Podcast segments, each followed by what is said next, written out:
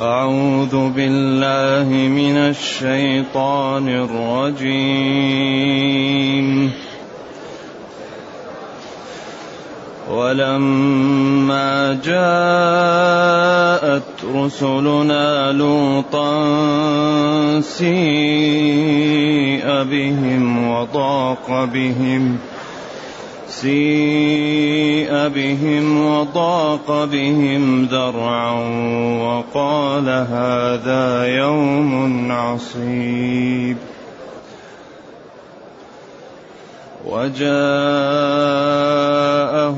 قومه يهرعون إليه ومن قبل كانوا يعملون السيئات. قال يا قوم هؤلاء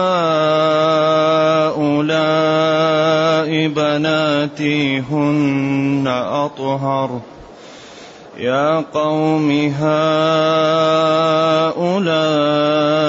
بناتي هن أطهر لكم فاتقوا الله ولا تخزون في ضيفي أليس منكم رجل رشيد؟ قالوا لقد علمت ما لنا في بناتك من حق وإنك لتعلم ما نريد. قال لو أن لي بكم قوة أو آوي أو آوي إلى ركن شديد. قالوا يا لوط إنا رسل ربك لن يصلوا إليك. فأسر بأهلك بقطع من الليل ولا يلتفت منكم أحد إلا امرأتك إنه مصيبها ما أصابهم إن موعدهم الصبح أليس الصبح بقريب فلما جاء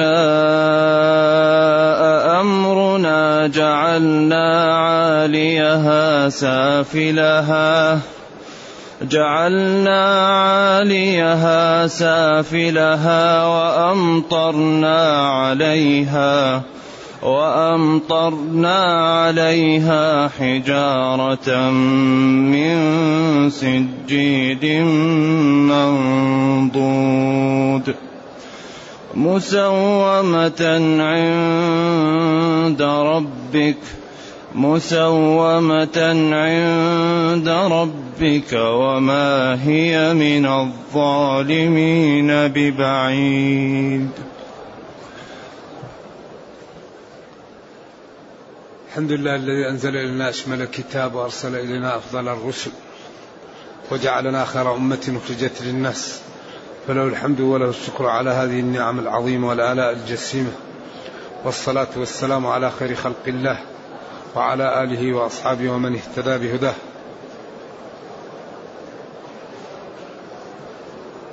ما بعد فإن الله تعالى يقول ولما جاءت رسلنا لوطا سيء بهم وضاق بهم ذرعا. في الكلام مقتضى. فذهبوا عن إبراهيم وجاءوا للوط. فلما جاءوا للوط أو لما جاءوا للوط قال هذا. كما قال ألقي إليهم كتابي هذا. ثم فألقاه فقالت يعني في الكلام دائما يكون الم... كلام يقدر ويسمى المقتضى أو المقتضي فيقدر في الكلام ليستقيم. فذهبت الملائكة وجاءت للوط. ولما جاءت للوط جاءت رسلنا لوطا باق به النرع. وقال هذا يوم عصيب جاءت لأن الرسل جماعة والجمع كل جمع مؤنث. تقول جاء الجماعة وجاءت الجماعة. أيوه فالتاء فيه جائز تحذفها وتأتي بها. وكل جمع يجوز أن تؤنثه. ولذلك يلغز فيها الرجل اللي يقول إن قومي تجمعوا وبقتلي تحدثوا لا أبالي بجمعهم كل جمع مؤنث. يعني يغمز. ولما جاءت رسلنا الملائكة جبريل ومن معه ثلاثة أو كتيبة أو عددهم الله أعلم به. لوطا نبي الله لوط. سيء بهم يعني ساءه الأمر وآلمه وأحزنه وضاق صدره ذرعا بذلك. نتيجة لما يعلم من دناءة قومه وخساستهم وشناعة ما يعملون وأنه أمر لم يسبقهم له أحد.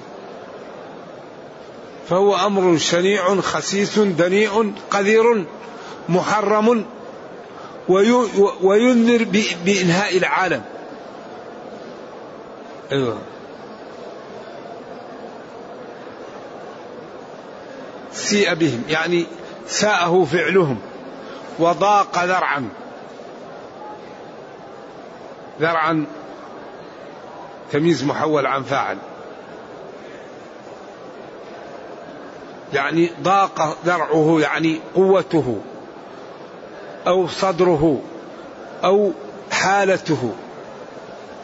وقال هذا يوم عصيب يوم صعب شديد الشر شديد الألم شديد المكانة فيه من الصعوبة ما الله عليم به. وإذا طمست بصيرة الإنسان عياذا بالله هؤلاء الملائكة قادمة إليهم لتهلكهم وهم يريدون منها عياذا بالله أخص عمل يفعل.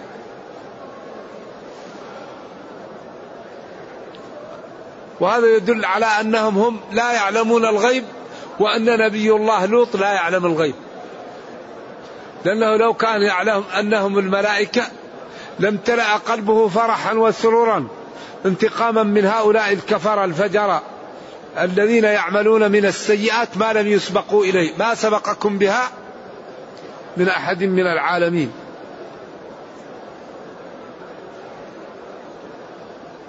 وقال هذا يوم شر يوم شؤم يوم صعب. فيه البلاء. قيل إن زوجه كانت كافرا وكانت إذا أتوه الضيوف توقد نار حتى يروا الدخان فيعلموا أن لوطا جاءته الضيوف.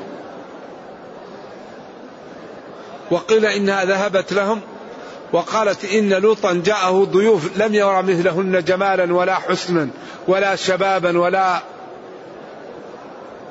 هيئة.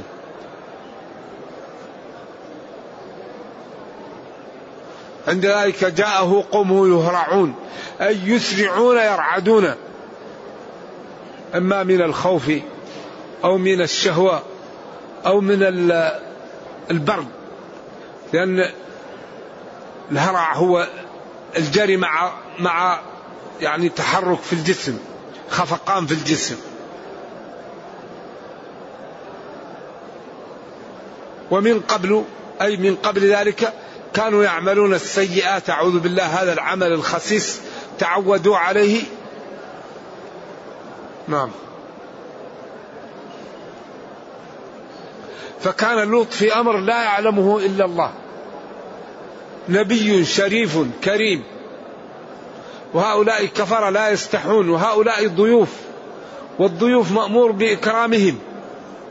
وهذا الأمر شنيع في غاية الشناعة.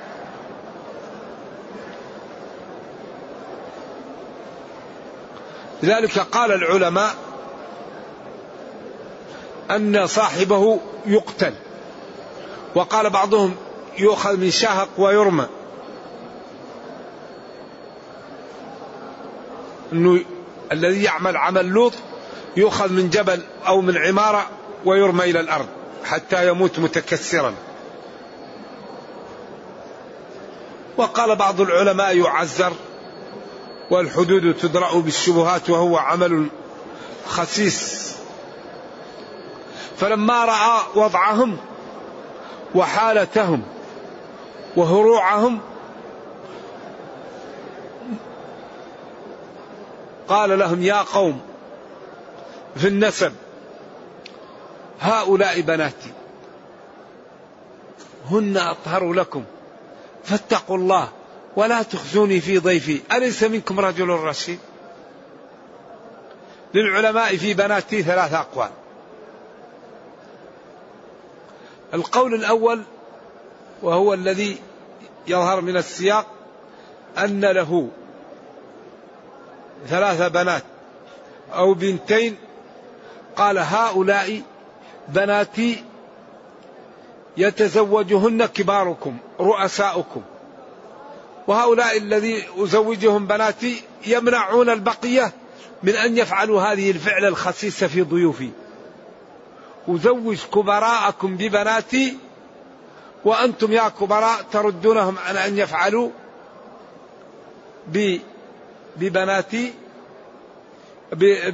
بضيوفي هذا الفعل الشنيع. وقالوا كان يجوز أن يتزوج الكافر المسلمة. هذا القول الأول وهو الذي يظهر مع السياق. القول الثاني أن هؤلاء بناتي أي بنات الحي لأن النبي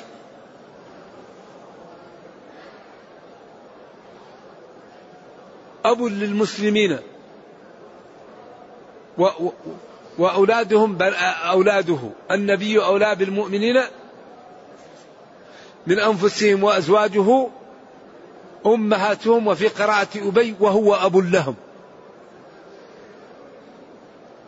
إذا كل البنات في البلد كأن النبي صالح أب لهم. هؤلاء بناتي يعني بنات الحي أزوجكمهن على سنة الله وعلى الشيء الحلال واتركوا الحرام والفضيحة. لذلك هذه الفاحشة تنذر بانتهاء العالم. إذا استغنى الرجال بالرجال والنساء بالنساء بعد مئة سنة يفنى العالم ما يبقى أحد. ذلك هو عمل خسيس. ولا يجوز. حتى مع الزوجة لا يجوز أن أن تستعمل إلا في محل الحرث. نساؤكم حرث لكم. فأتوا حرثكم أن شئتم إذا كان في محل الحرث. أما من يأتي أهله في دبرها فملعون ومحرم ولا يجوز. ومن قال بذلك فهو محجوج بالنصوص الصريحة الصحيحة في ذلك. لقوله تعالى فأتوا حرثكم أن شئتم إذا كان في صمام في محل الحرث. وذلك المحل ليس محل الحرث وإنما هو محل النجس. أذى وخسيس ولا يحل وليس محل هذا وإنما هو الحرث المحل الذي تلقى فيه النطفة ويكون فيه الولد. نعم. إذا قال لهم هؤلاء بناتي يعني أزوج رؤساءكن ليمنع ليمنعوا الباقي أو هؤلاء بنات الحي أزوجكم وتتركوا هذا الأمر الحرام أو هؤلاء بناتي قالها قصد ليدفعهم فقط. يعني النساء أولى لكم من من؟ من الرجال وقال هذا للدفع فقط. وهذا فيه بعد.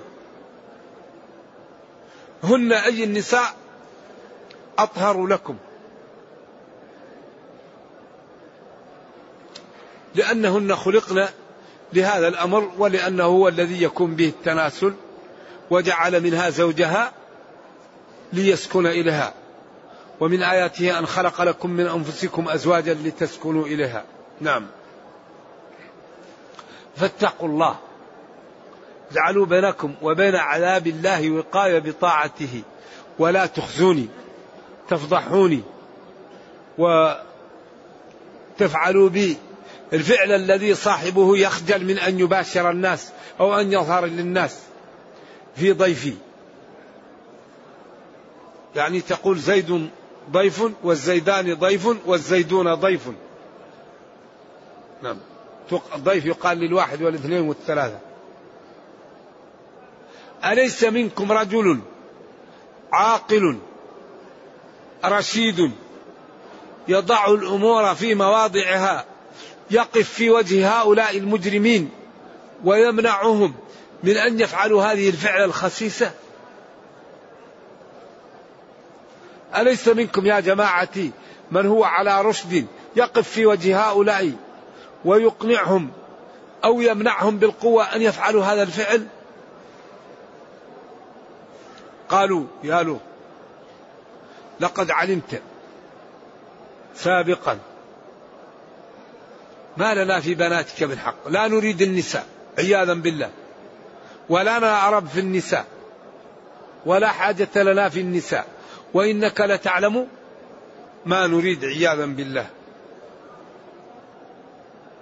ولذلك هذا العمل خسيس ودنيء. وصاحبه مريض ولا يقرب ولا يفعل. وهو يؤذن بفناء العالم.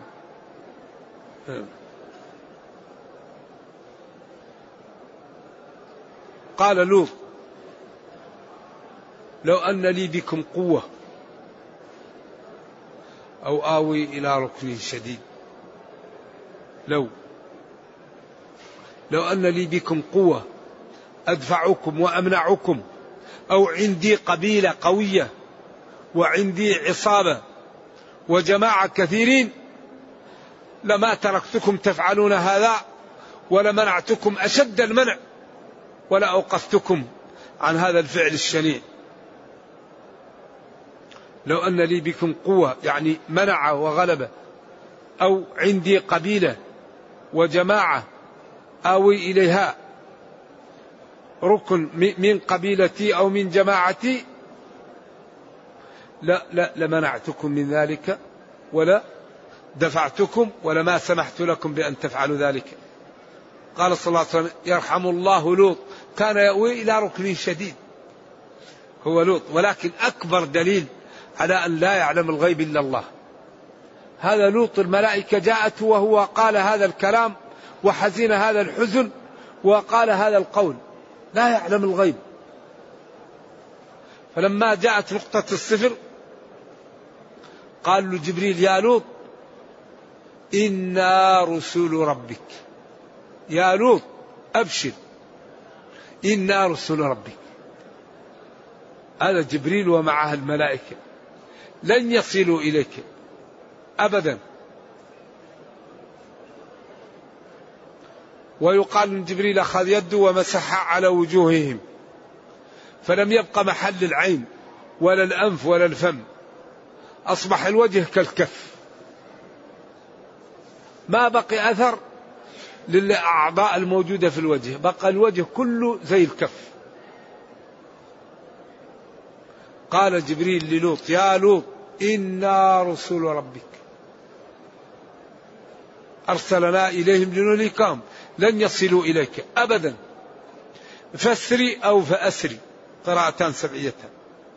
بأهلك. بجزء من الليل. قيل آخر الليل. وقيل جزء خفيف قطع يعني قليل. ولا يلتفت منكم أحد إلا امرأتك. إلا امرأتك مستثنية من أسري أو لا يلتفت. وعلى كل فامرأته مستثنية مستثنى من أهله إنها هالكة.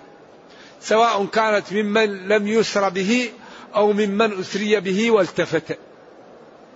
فالنتيجة أنها هلكت مع الهالكين سر بأهلك. بقطع يعني قطع قليل من الليل. ولا يلتفت منكم أحد إلا امرأتك.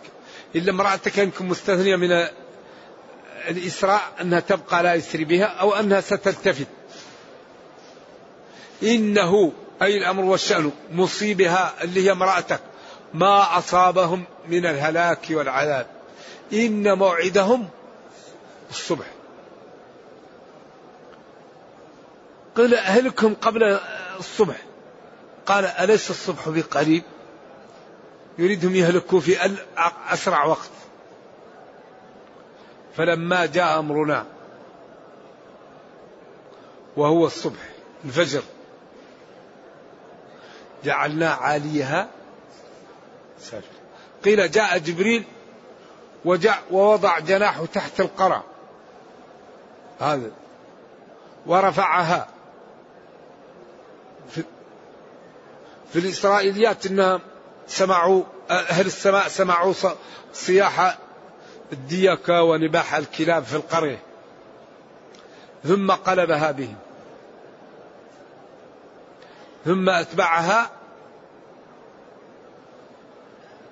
بالحجارة المطبوخة أو بالطين المطبوخ.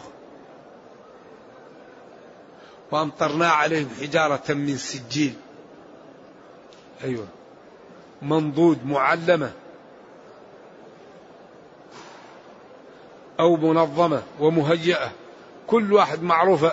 حجرته منضود أي منظم. مسومة معلمة.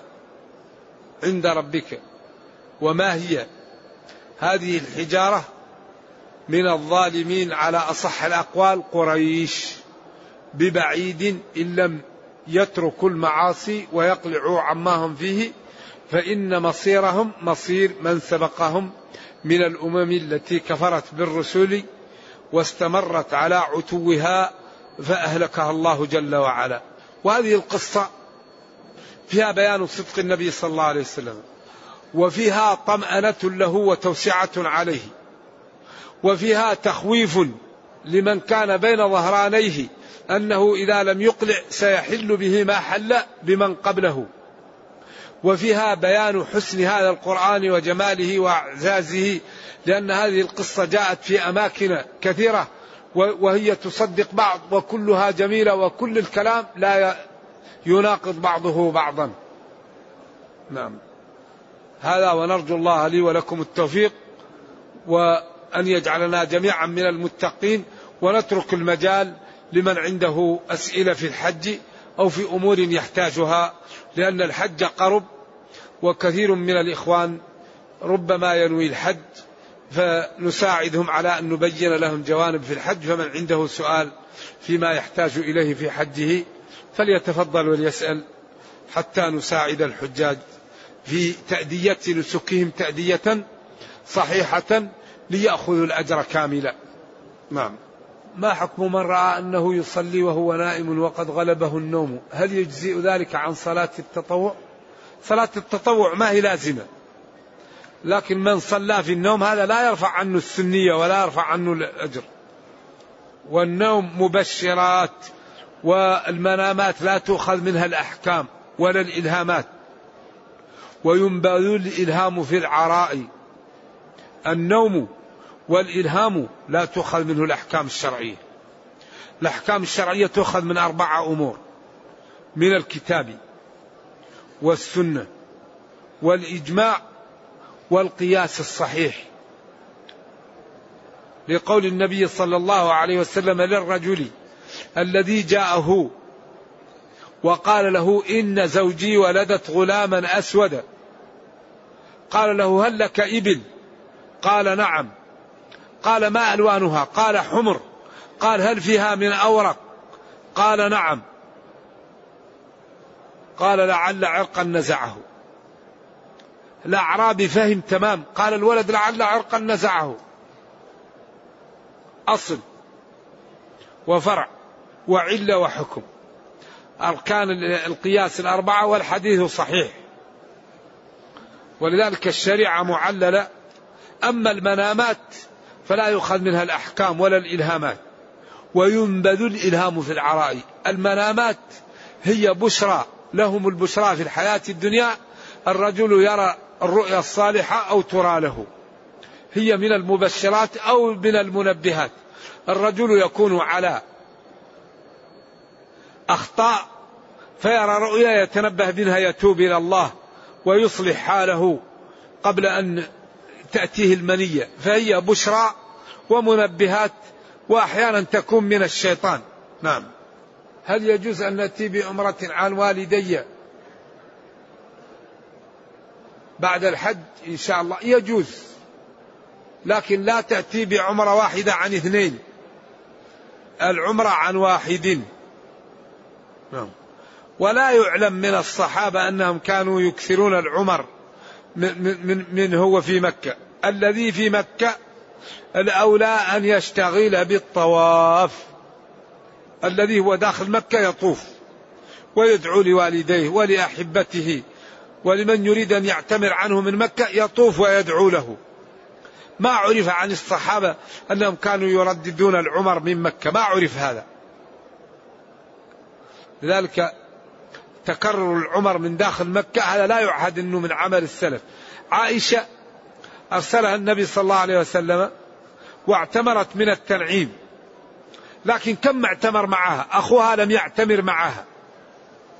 فنقول العمرة من التنعيم جائزة. لكن كثرة الصحابة الذين لم يعملوا هذا يدل على أنها لو كانت فضيلة أو فيها شيء لعملهاش الصحابة. لكن ما نقدر نقول أنها غير جائزة لأن النبي صلى الله عليه وسلم أرسل عائشة ولم يقل لها هذا خاص بك. فدل على العموم لكن عدم فعل الصحابة مع كثرتهم وحرصهم يدل على أن ذلك فضله أقل ممن لو أتى بها من بلده أو أتى بها قبل الحج والله أعلم. يقول من أفاض الماء على بدنه قبل الغسل ولم يتوضأ له أن يصلي بهذا الغسل نعم إذا نوى إذا نوى رفع الحدث الأصغر والأكبر وغسل جسمه كاملا يجوز لكن الأولى أن يتوضأ. يقول هذا الرجل عنده مظالم كثيرة وإذا أراد أن يتحلل من أصحابها جاءته مشكلة أكبر. فما العمل؟ وهل من وقع في عمل لعن صاحبه في القرآن والسنة. هل معنى هذا أنه لا يتوب أو لا تقبل توبته؟ لا. أولا حاول أن تتوب والتوبة أركانها ثلاثة. اثنان بيدك والثالث ليس بيدك. الإقلاع والنية أن لا تعود. أما الندم فلا تستطيعه. فإن حصل لك الندم فكملت التوبة. وإن لم يحصل لك الندم لا يكلف الله نفسا إلا وسعها.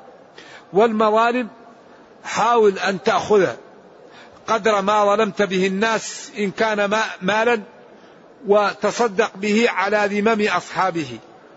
أو أن توصله لهم بطريق لا يدل على ما يضرك.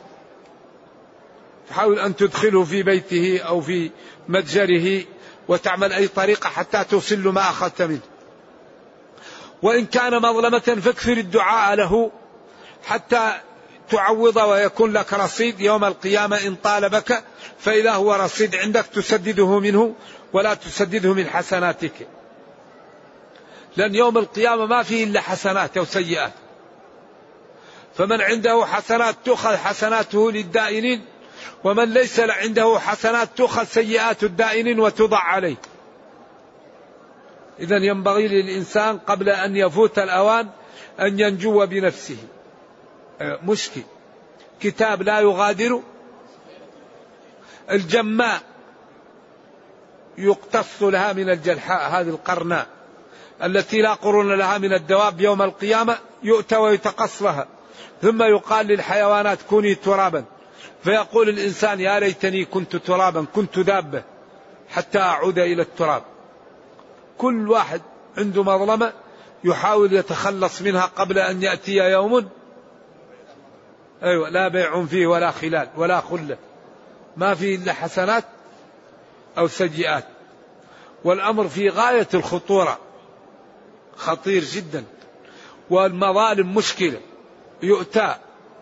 بالرجل يأتي الرجل يوم القيامة وعنده مثل أحد حسنات. ضرب هذا وشتم هذا وأخذ مال هذا. فتؤخذ حسناته وتقسم على الدائنين. فإذا فنيت تؤخذ سيئاتهم وتوضع عليه ويطرح في النار. ما تعدون المفلس فيكم؟ قالوا من لا مال له قال لا الذي يأتي بمثل أحد حسنات. ولما جاءه الرجل وقال له أوصيني قال أمسك عليك هذا أمسك عليك هذا. قالوا وهل نحن مؤاخذون بما نقول؟ قال ثكلتك أمك وهل يكب الناس في النار على وجوههم أو على مناخرهم؟ إلا حصائد ألسنتهم.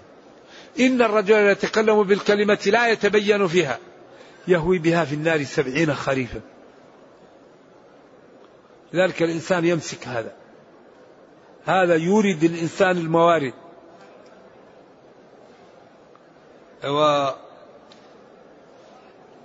وعود لسانك فعل الخير تحظى به. إن اللسان لما عودت يعتاد. من حسن إلى إسلام المرء تركه ما لا يعنيه فإن لم تجد شيئا قولا سديدا تقوله فصمتك عن غير السداد السداد. تكلم وسدد ما استطعت. فإنما كلامك حي والسكوت جماد. فإن لم تجد قولا سديدا تقوله فصمتك عن غير السداد سداد. لا خير في كثير من نجواهم إلا من أمر بصدقة أو معروف أو إصلاح بين الناس. ما أجمل هذا الدين وما أحسنه وما أنجعه لحل مشاكل أهل الأرض. فحري بنا أن نعطيه الوقت. لا بد أن نعطي وقت لهذا الكتاب. يقول ما الشيء الذي يجعل الشخص يجعل يوم القيامة كما في سورة الأعراف آية سبعة وثمانية. إيش الآية سبعة وثمانية؟ من سورة الأعراف. ومن خفت موازنه فأولئك الذين خسروا أنفسهم بما كانوا بآياتنا يظلمون. في الآية الأخرى. أيوه. فلنقصن عليهم بعلم وما كنا غائبين. والوزن يومئذ الحق الله أكبر. خلاص. وكل إنسان ألزمناه طائره في عنقه ونخرج له يوم القيامة كتابا. اقرأ كتابك. ما فيه. إذا كذب جلد يقول له لا أنت كذبت على ربك. يد تقول له لا أنت كذبت. وقالوا لجلودهم لما شهدتم علينا؟ قالوا أنطقنا الله. أنطقنا الله. إذا أين المهرب؟ ما في مهرب ما في إلا الصدق ما في إلا التوبة ما في إلا العمل. الجلد يشهد عليك الأرض تشهد عليك. الله ينطق اليد ينطق الفخذ فلذلك ما فيه إلا هذا. إذا هؤلاء كل واحد يوزن عمله فمن ثقلت موازنه فأولئك هم المفلحون ومن خفت موازنه فأولئك الذين خسروا أنفسهم في جهنم عياذا بالله. هل الأموات في المقبرة الواحدة يتحدثون مع بعض؟ ويتعارفون وإذا أتاهم ميت يعرفونه. العلماء قولان. قول إن الأموات عندهم حياة برزخية. ولذلك كان النبي صلى الله عليه وسلم يذهب إلى أحد وإلى البقيع ويقول السلام عليكم أهل الديار من المؤمنين وإنا إن شاء الله بكم لاحقون يغفر الله لنا ولكم. وجمع كفار قريش الذين ماتوا ببدر في قليب واحد وقال لقد وجدنا ما وعدنا ربنا حق فهل وجدتم ما وعد ربكم حقا؟ قالوا يا رسول الله كيف تحدثهم وقد جيفوا؟ قال ما أنتم بأسمع لما أقول منهم ولكن لا يجيبون. فمنهم من قال هذه قضية عين ومنهم من قال الأموات يسمعون ولكن سماع خاص ولذلك إن الميت لا يسمع قرع نعال الذين كانوا يدفنونه ويأتيه منكر ونكير ويقعدونه ويسألونه قالوا هل هذه في هذا الوقت ثم يموت أو يبقى حي حياة يعلمها الله؟ هذه أقوال للعلماء ومن أراد الاستزادة فليرجع إلى كتاب الروح لابن القيم. كتاب الروح لابن القيم وكذلك الجزء السادس من أضواء البيان في سورة النمل. إنك لا تسمع ولا تسمع الصم الدعاء في بحث جيد في هذا الموضوع. إذا لم أدرك طواف القدوم والسعي فهل لي أن أقوم بتأديتهما مع طواف الوداع؟ طواف القدوم للمراهق يسقط الذي يأتي متأخر المالكية يقولون طواف القدوم واجب والجمهور يقولون طواف القدوم سنة لكن المالكية الذين قالوا إنه واجب إذا جاء المراهق يعني الشخص الذي راهقه الوقت يسقط عنه طواف القدوم لا يلزمه فيه شيء. أما من لم يسعى بعد طواف القدوم يسعى بعد طواف الإفاضة. ولا يكون سعي إلا بعد طواف مطالب به. فالسعي لا يكون إلا بعد طواف القدوم أو طواف الإفاضة أو طواف الوداع. لا يسعى الإنسان إلا بعد طواف مطالب به. هذا هو السنة. نعم. فقلت توفي أبي وترك بنتا لم تتزوج وليس لها ميراث. فهل من زواجها مع العلم أنها لم تتزوج كما هو الحال عندنا في مصر. الشارك المرأة لها ميراث إذا كان أبوها ترك مالا. للرجال نصيب مما اكتسبوا وللنساء نصيب مما اكتسبن. نعم. يوصيكم الله في أولادكم. فالمرأة إذا كان أبوها ترك مال لا واجب ترث فيه. و أيوه. إذا لم يترك مال المهر والبيت وكل شيء على الزوج الزوجة عليها أن تطيع زوجها. ولا تدخل بيته ما لا يحب. وإذا غاب عنها حفظته في نفسها في نفسها وماله. إذا الزوجة لا تدخل بيت زوجها من لا يحب. وإذا غاب عنها حفظته في ماله وفي نفسها.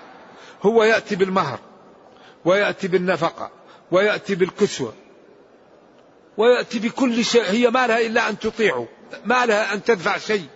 ليش الرجال قوامون؟ ليش وللرجال عليهن درجة؟ المرأة لا تدفع شيء أبدا. لها أن تطيع الزوج في نفسها وأن لا تدخل بيته من يكره وإذا غاب عنها حفظته في نفسها وفي ماله. وهو يطعمها مما يطعم ويكسيها مما يكسي ولا يقبح ولا يضربها إلا على ما يجب له. يضربها إذا امتنعت من الفراش أو عملت أمرا لا يجوز يؤدبها. وحتى جماهير العلماء يقول ليس عليها خدمة ولا غسيل ولا طبخ. هذا تطوع. لا يلزم. هي اسمها زوجة ليست خادم. هي زوجة. خياركم خياركم لأهله استوصوا بالنساء خيرا فإنهن عوان عندكم أي أسيرات لا يكرمهن إلا كريم ولا يهينهن إلا لئيم. فالمرأة عندك مرأة زوجة ما هي خادم. فأنت عليك المهر وعليك النفقة وعليك السكنى. وهي ما عليها إلا أن تطيعك. ما يلزمها شيء من هذا. فإذا لا تجيب عليها ما, من لم ما لم يجب عليها الله. الله. يقول يجد في ملبسه بعض النقاط. في بعض الأحيان مقابلة لقبوله. وهل يسأل كيف يفعل عند لبس ثياب الإحرام؟ قبل أن تلبس الإحرام مر بالطبيب. هل أنت مريض أو موسوس؟ فإن كنت موسوس لا تبالي بهذا. وإن كنت مريضا حاول أن تجعل شيء على العضو حتى لا تتنجس إحراماتك أو تكون عندك إحرامات احتياط إذا أردت أن تصلي تغير الإحرامات. ولذلك يجوز غسل الإحرام ويجوز تغييرها لا يضر. نعم. أرجو شرح الأعالي قبل الأسافل في الغسل. الأعالي الرأس والكتفين. والصدر. والأسافل هو اللي تحت السرة من الجسم. فأنت إذا غسلت ما تحت التحت وغسلت اللي فوق يأتي الوسخ على اللي تحت.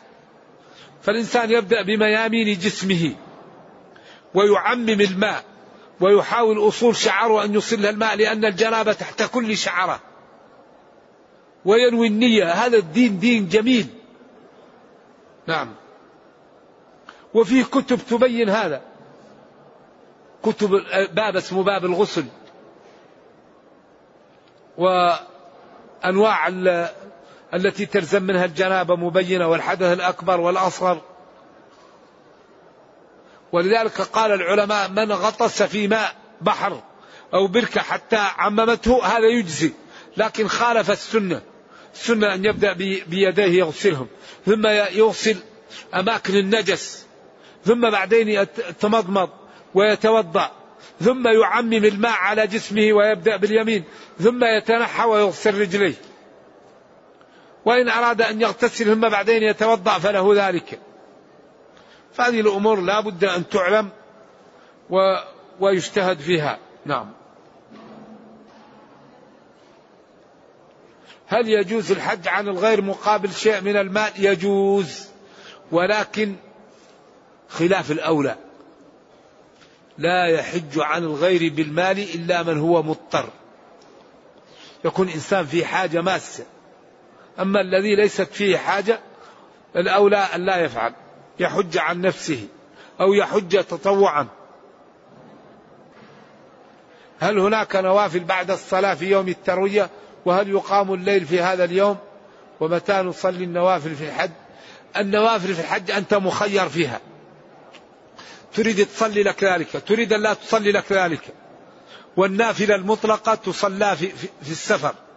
والنافلة المقيدة اللي هي الرواتب كثير من العلماء يقول تسقط عن المسافر. ومنهم من قال إن أراد أن يفعلها هي ليست واجبة. له ذلك.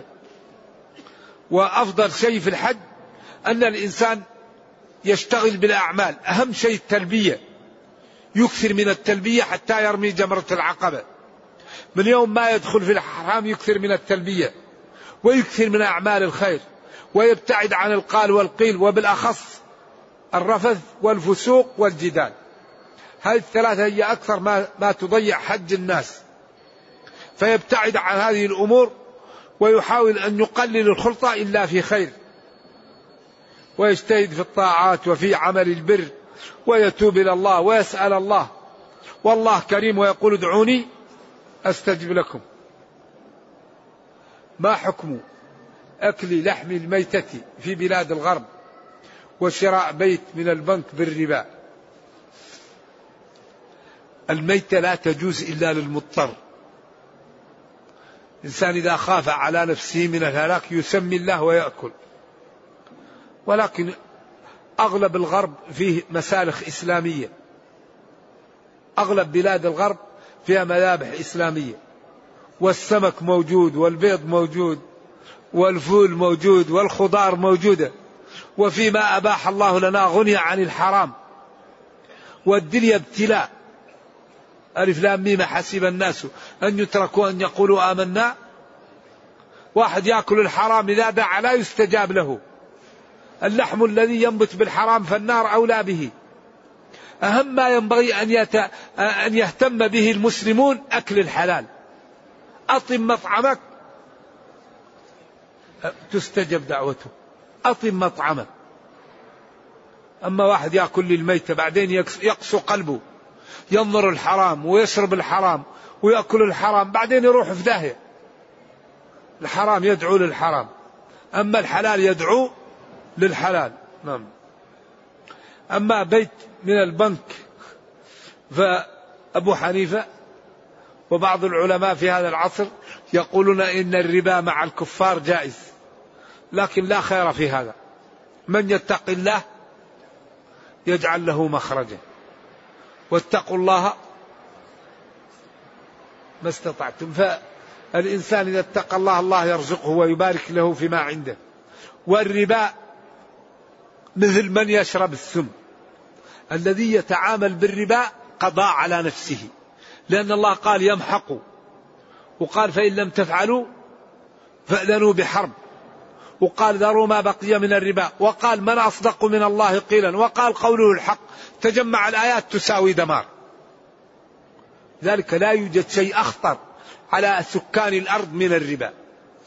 وأقول إن لم يقلع أهل الأرض عن الربا فالذي سيقع لا يعلمه إلا الله. لأن الله يقول فإن لم تفعلوا فأذنوا بحرب. حرب من من؟ من الله. قال يمحق الله يمحق الله الربا. تريليونات راحت. ولذلك المحق هو النقص.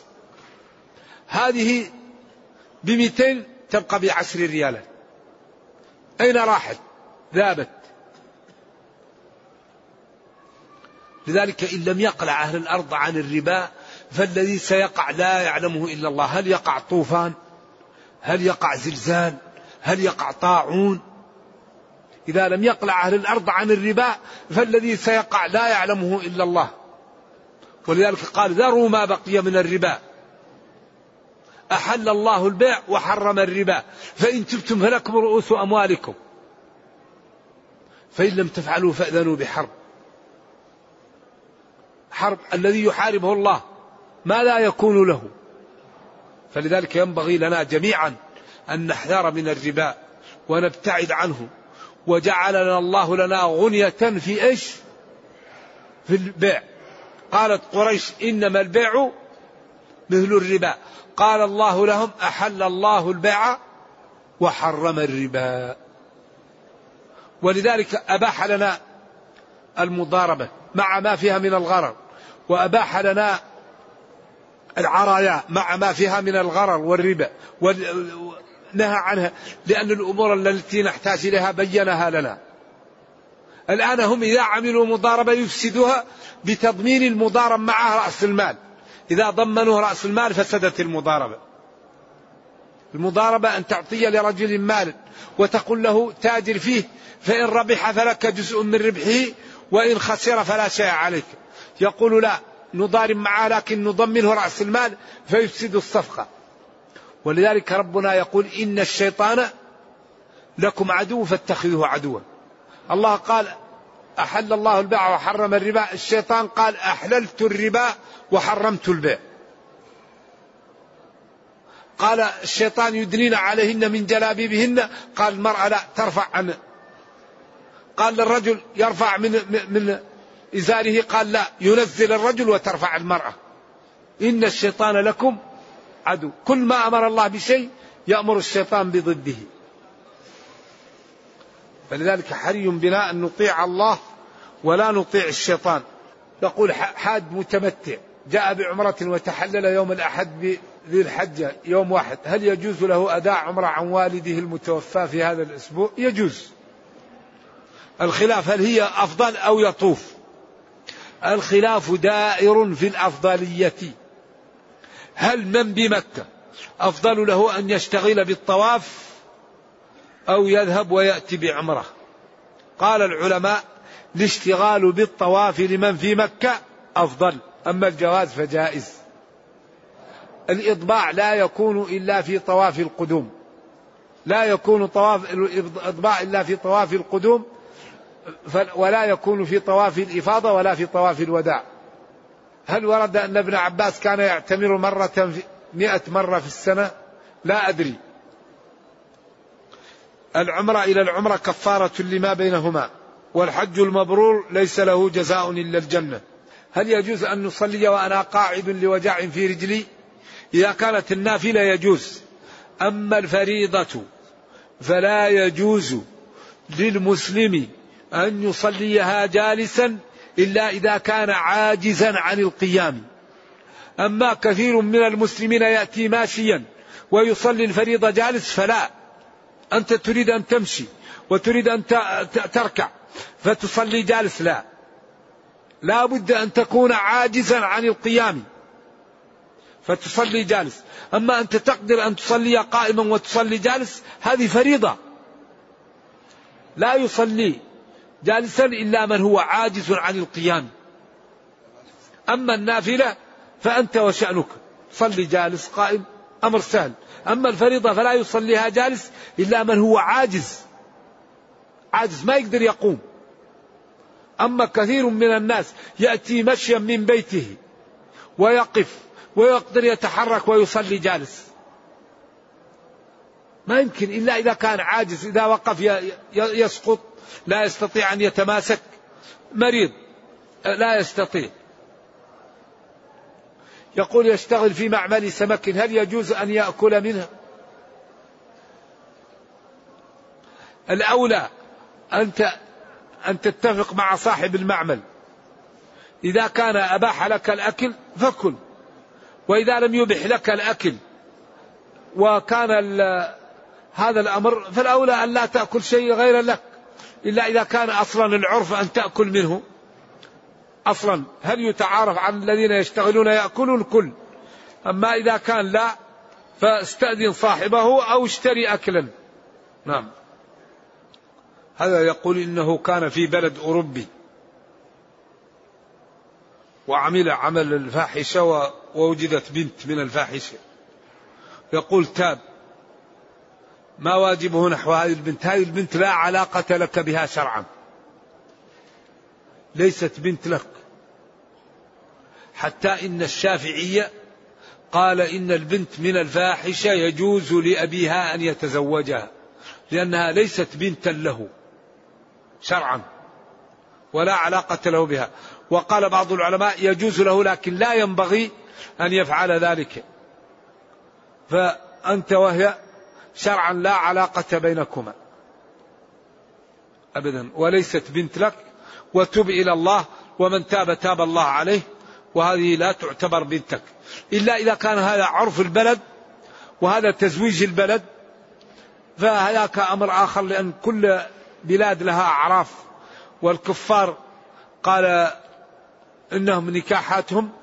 نساءهم يكن نكاحاتهم ونكاحاتهم فاسدة. ولذلك قال تبت يدا أبي لهب ما أغنى عنه ماله وما كسب سيصلى نارا ذات لهب. وامرأته حمالة الحطب. قال امرأته أثبتها له وهما نكاح فاسد وأمورهم فاسدة. فإذا كان هذا الأمر قد يكون في قول والأولى أن تسأل فقهاء البلد. الذي تسكن فيه لأنهم أبصر بأعراف الناس وأبصر بما يكون فيها. هذا كثير خلاص واحد. يكفي هذا. يقول إن والده متوفى وكل ما تذكره يتصدق عنه. هل هذا يكفي عن الصدقة لنفسه؟ هذا طيب تجد الأجر وقد تصدق أيضا عن نفسك لأن صدقتك عن والدك هي صدقة عن نفسك وستجد أجرها. نكتفي.